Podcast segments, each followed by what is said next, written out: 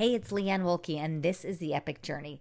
This is a podcast for heart based entrepreneurs who are looking to make a living doing what they love. I want to talk to you today about not being a jerk.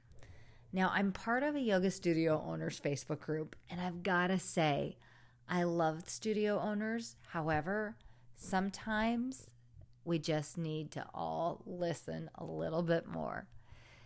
The moderator of the group asked an innocuous question. He asked, Hot yoga, yes or no? Now, in all fairness, I own a heated yoga studio and I've practiced non heated yoga. So I actually have experienced both.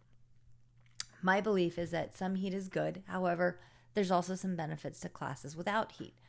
I would say I'm not overly vigilant one way or the other. There's some days I love the heat, and there's some days where I prefer not. But I still don't want a cold room.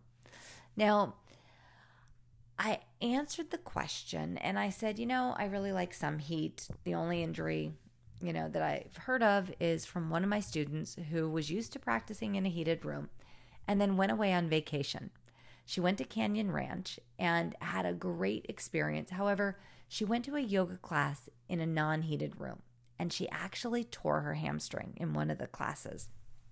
Now, who knows if that was just a coincidence or if it was her overstretching in a cold room thinking she could do the same as in a hot room. But my point is is when I posted that, I was early on in the conversation. So I kept getting these notifications every time somebody posted on this thread. The opinions went very strongly both ways. And there was a lot of, I want to say, righteousness about it, as in, my way is the way. Now, I can see some people like heat, some people don't. Everybody has their own thing one particular comment, someone said something about, eh, and I I had commented on somebody else's in this thread because I got sucked into it, and I said, in my opinion, if someone is going to solely rely on external heat to create tapas or the sweat or the sense of purity that comes from a class, then it's lazy on the part of the teacher.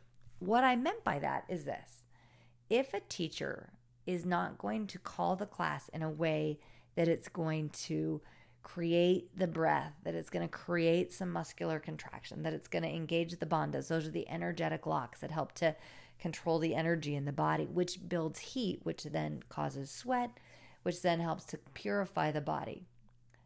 If they're not going to do that and they're only going to rely on the big heater in the room, that it's lazy as a skilled teacher, you should be able to create that energy in a room without just having a heat source outside. Now, this woman in particular took my comment and said uh, something about lazy and that I was judging people and on and on started attacking me. And I was like, wow, this is just my opinion. Why are you attacking me? And uh, I went and I explained. I said, what I said is if the teacher is only relying on the thermostat to create the heat, I believe that that is lazy. And then she went on to say that, um, how did she put it? She was saying just like, well, that I shouldn't have judgment. And I was like, well, that's just my opinion. You could call it judgment, but it's my opinion. I'm inclined to my opinions and you're entitled to your opinions and they don't have to agree, but we should be able to have a reasonable dialogue so we both can understand one another. Obviously, this was not happening. At some point, the woman said, I'm out, and, and almost like threw up her hands in a Facebook rant and, and left the party. Why? Why is someone going to create that energy and not even be able to say, like, oh, I didn't think of it, or oh, I think differently. But to me, it was so funny because it was kind of like when a toddler stomps off and has a little fit. And one of my friends had commented on my post, like, liked my post, like, yes, I agree. The irony is this I looked up this person because, of course, I was like, wow, does this person even own a studio? And to be in the group, she has to own a studio. And she owns a hot yoga studio. And I had told her, I said, I think we're agreeing on the same thing. I, I love hot yoga and appreciate it. And I know that you love hot yoga. And she said, I don't love hot yoga. I love being able to move because apparently she had some physical ailments and she felt that the hot yoga helped her move. And at that point, I was like, boy, there is just no agreeing with you. And so, and sometimes people just are so committed to being right that they can't even see that they're saying the same thing as somebody else. So it's just a reminder to you like, are we so stuck in the lens of this is the way it is or this is what I believe that we can't even open our eyes to see another's point of view? Now, if it happens in a yoga studio owner's forum, it's only an indication of what's happening in the macrocosm if it can happen in this tiny microcosm of yoga studio owners. And we see that. We see it in politics that people can't even begin to appreciate another's point of view, almost to the point of damning a person for even having a unique point of view.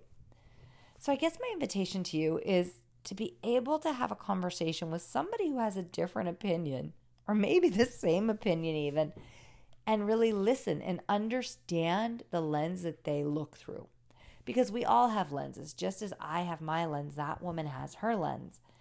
And when we can't look at it from another's point of view, we actually limit our own thinking. So there's my invitation go out and look at things differently. That's the beauty of yoga. We take these inversions, we take these poses that shift our perspective, and it allows us not only to see ourselves differently, but also others. All right, so there it is.